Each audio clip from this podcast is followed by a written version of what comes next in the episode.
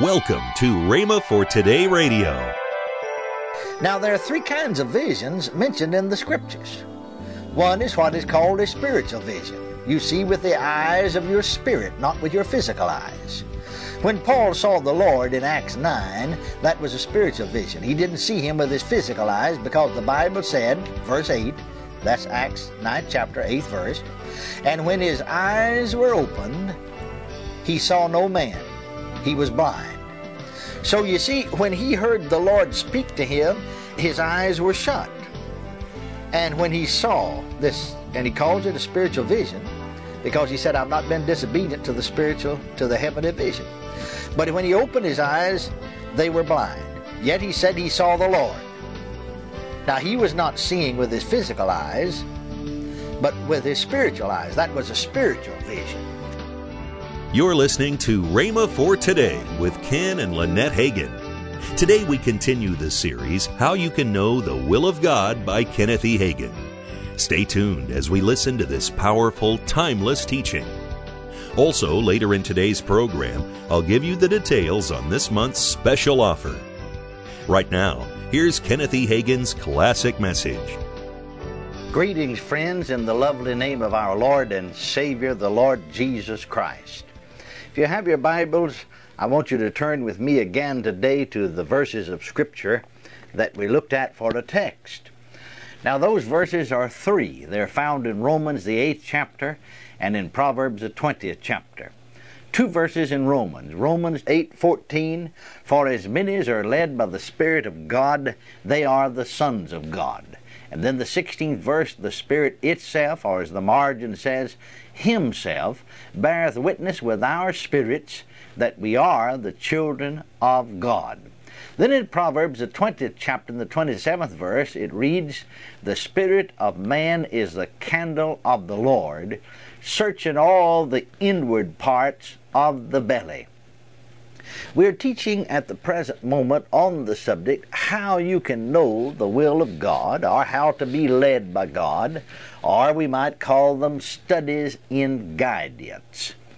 We have been teaching on the inner man, which is the real you, the spiritual man, and then guidance through this inner man that he leads and guides first of all by an inward witness and then an inward voice.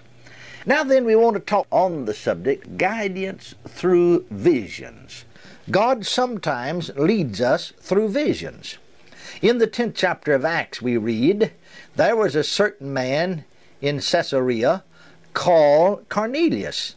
This is Acts 10, verse 1 through 3. A devout man, and one that feared God with all of his house, which gave much alms to the people, and prayed to God always.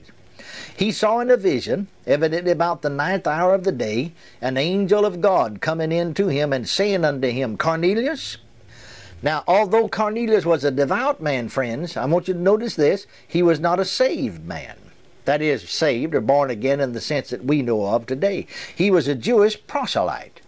When Peter told the brethren in Jerusalem what had happened, uh, he said, and he, this is Acts 11, chapter 13, 14 verses now, and he, Cornelius, showed us how he had seen an angel in his house, which stood and said unto him, Send men to Joppa, and call for Simon, whose surname is Peter who shall tell thee words whereby thou and all thy house shall be saved. Now, this scripture tells us that Cornelius saw an angel in a vision. Angels do have the ability, as God permits, to take upon themselves a form that can be seen with the natural eye. Paul said, you remember, Hebrews 13:2, Be not forgetful to entertain strangers, for thereby some have entertained angels unawares.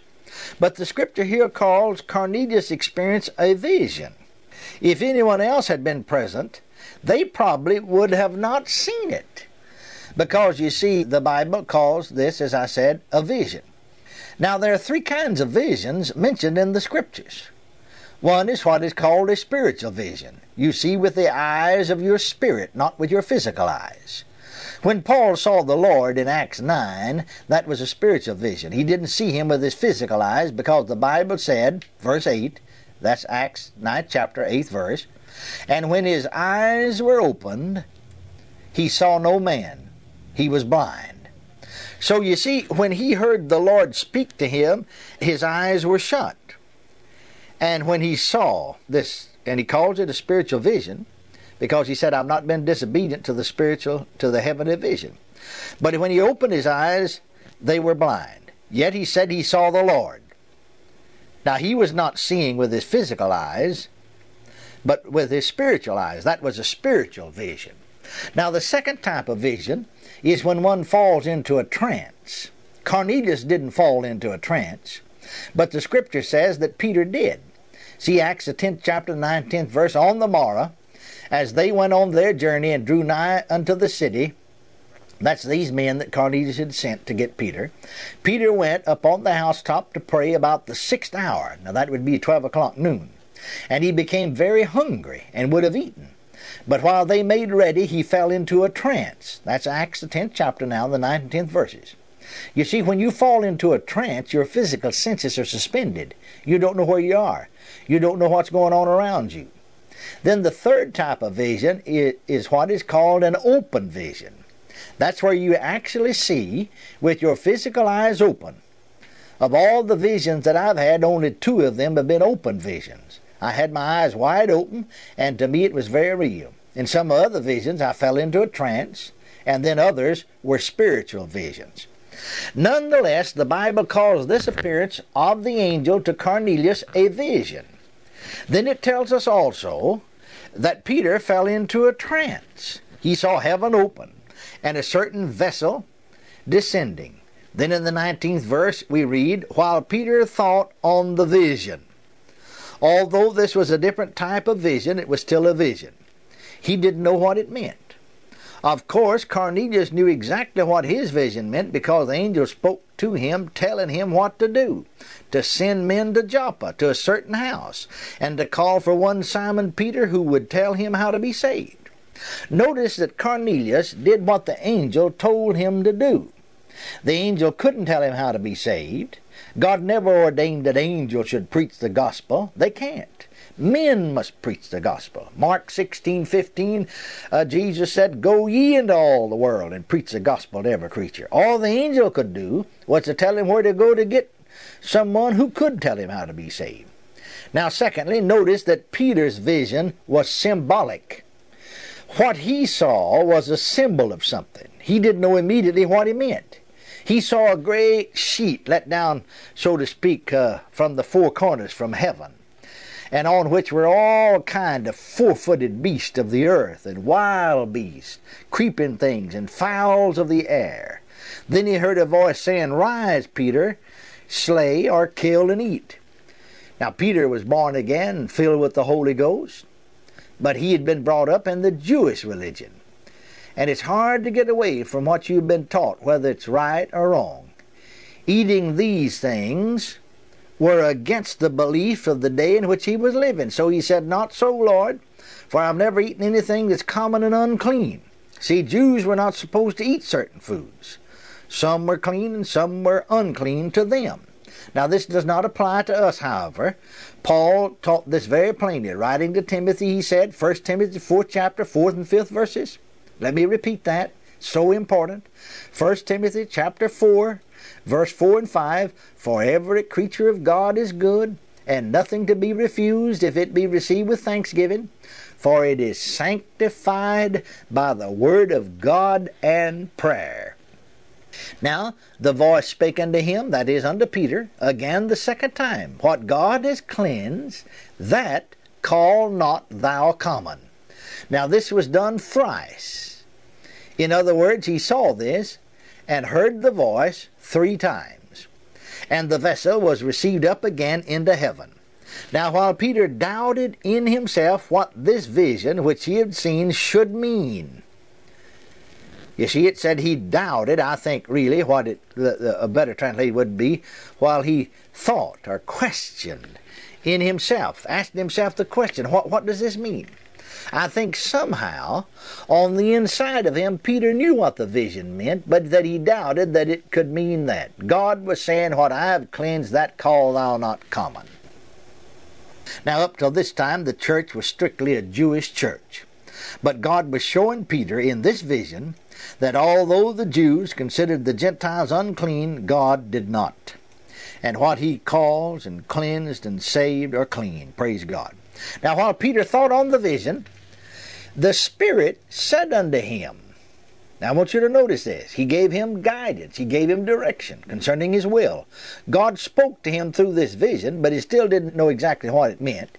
Yet, the Spirit, verses 19 20, the Spirit, that's the Holy Spirit, said unto him, Behold, three men seek thee. Arise, therefore, and get thee down, and go with them, doubting nothing, for I have sent them. Now, you see, that was guidance. The Spirit told him to go, evidently just the inward voice. Now, another illustration showing God's guidance through supernatural means is found in Acts 8, verse 26 through 29. And the angel of the Lord spake unto Philip, saying, Arise and go toward the south, unto the way that goeth down from Jerusalem unto Gaza, which is desert. And he arose and went. And behold, a man of Ethiopia, an eunuch of great authority, had come to Jerusalem for to worship, was returning, and sitting in his chariot read Esaias or Isaiah the prophet. Then the Spirit said unto Philip, Go near and join thyself to this chariot. Now let us pause for a moment to observe one thing. Some people admit that although God spoke to the apostles, such as Peter, such divine visitations were for the apostles only, they say. Notice, however, that Philip was not an apostle. The best we can say about him is that he was an evangelist and a deacon. Yet the Lord spoke to him. The Spirit said unto Philip.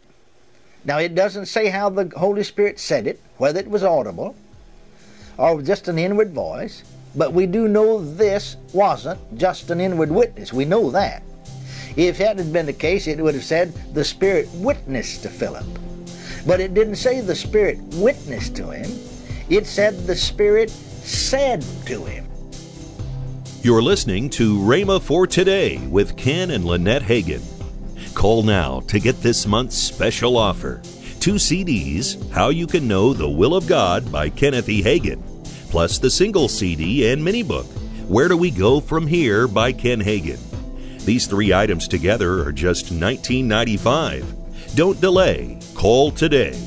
Call 1 888 Faith 99. That's 1 888 Faith 99.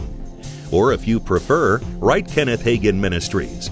Our address is P.O. Box 50126, Tulsa, Oklahoma 74150. Don't forget, for faster service, order online at rhema.org. That's R H E M A dot O R G. Now, let's join Ken and Lynette Hagin.